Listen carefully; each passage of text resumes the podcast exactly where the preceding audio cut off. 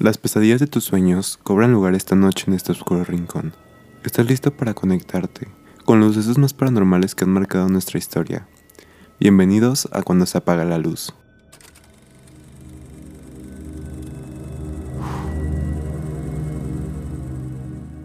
¿Cómo están? Bienvenidos al tercer capítulo de Cuando se apaga la luz. Estoy muy contento de estar aquí con ustedes. Para los que me están escuchando por primera vez y no me conozcan, me presento, yo soy Gael Reyes y pues yo soy el que está aquí con ustedes presentándoles este podcast. Y pues bueno, para el capítulo de hoy les traigo un tema que creo que es bastante interesante, que son los backrooms o los cuartos de atrás. No sé si ustedes los hayan escuchado de algún amigo que les haya platicado o algo así. Y pues básicamente los backrooms son como cuartos con los que varios de nosotros hemos soñado. Más bien ahorita les voy a dar la verdadera definición sobre los backrooms, pero para que se vayan dando una idea de lo que vamos a hablar en el podcast de hoy. Antes de empezar con relleno al tema, le quería dar créditos a una cuenta en Twitter que se llama arroba zqalmas, que es de donde saqué toda la información que va a estar en el podcast de hoy. Entonces, pues váyanse a pasar por su cuenta de Twitter, está muy chida y está muy interesante. Tiene como muchos hilos de cosas misteriosas y está muy cool. Pues bueno, para comenzar con el tema, ¿qué son los backrooms?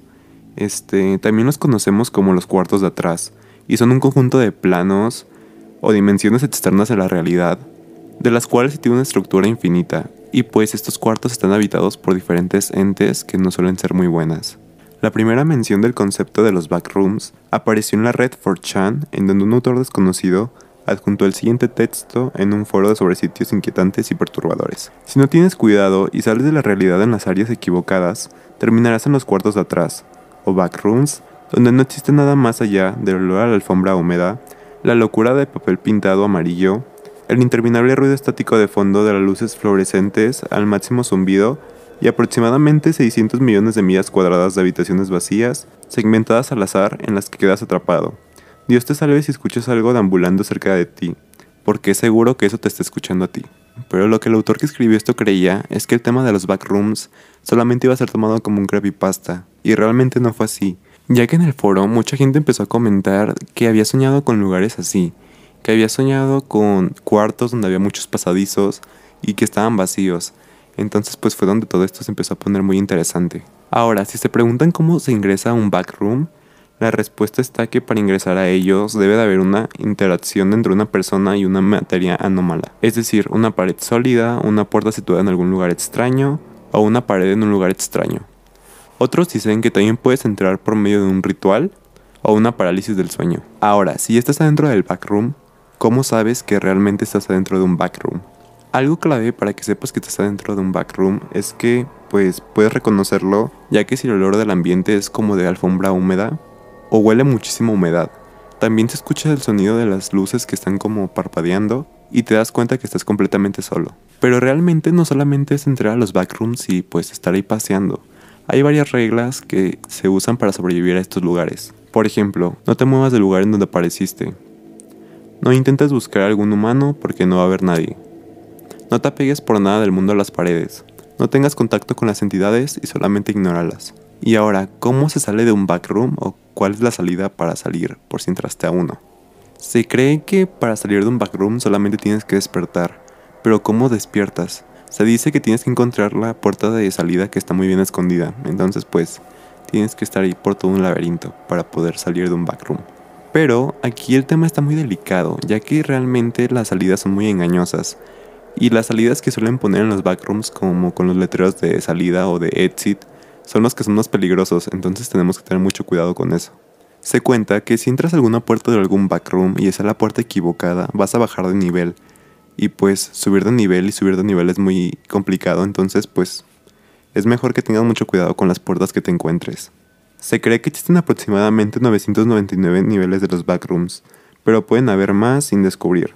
Algunos son nombrados con números, por ejemplo nivel 0, nivel 18, nivel 666, y otros poseen nombres diferentes.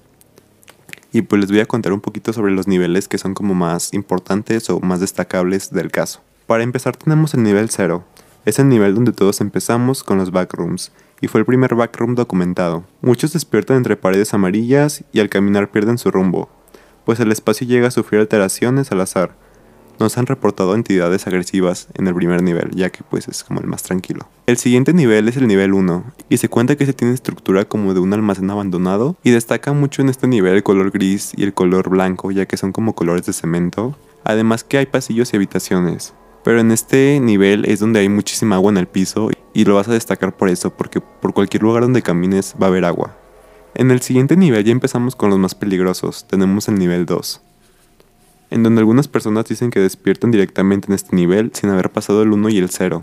Pero este es más peligroso que los dos anteriores, ya que consiste en un túnel con varias paredes cubiertas de tuberías. Este nivel es uno donde más entidades hay, entonces tenemos que tener mucho cuidado en eso y evitarlos a cualquier costa. Otro nivel de los más populares es el nivel Fun, el cual este, es un nivel que a pesar de su apariencia inofensiva es sumamente peligroso, ya que tiene múltiples entradas y pocas salidas.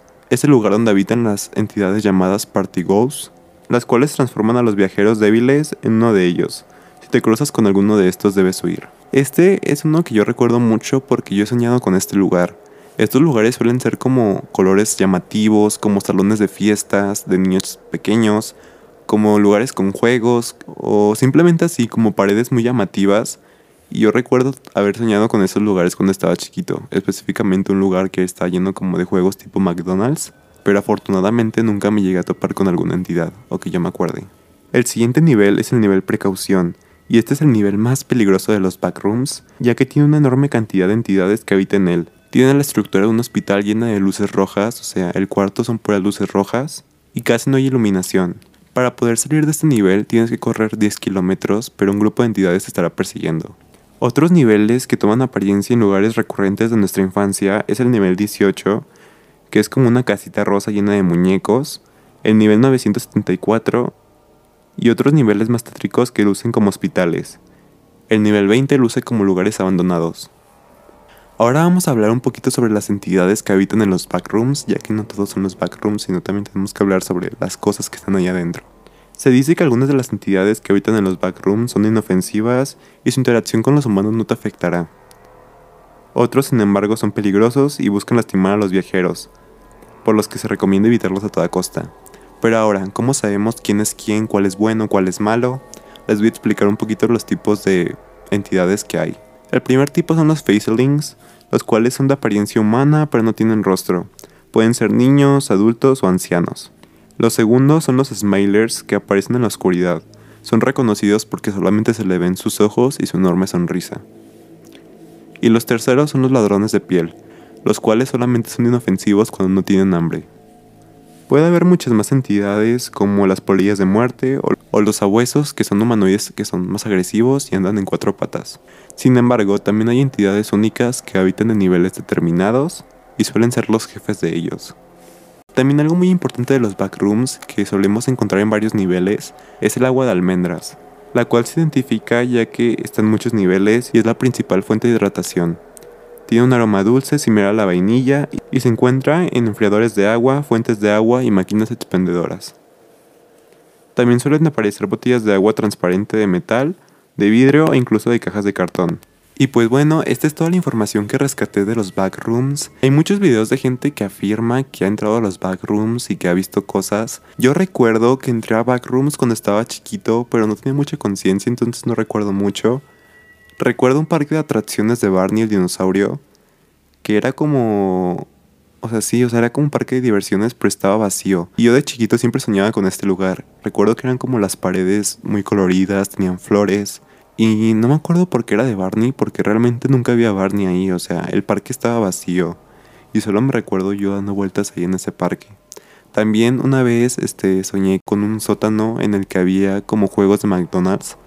También soñaba muy frecuentemente con ese lugar. Entonces pues yo creo que yo ya estuve en un backroom y pues sigo aquí. Afortunadamente sigo vivo.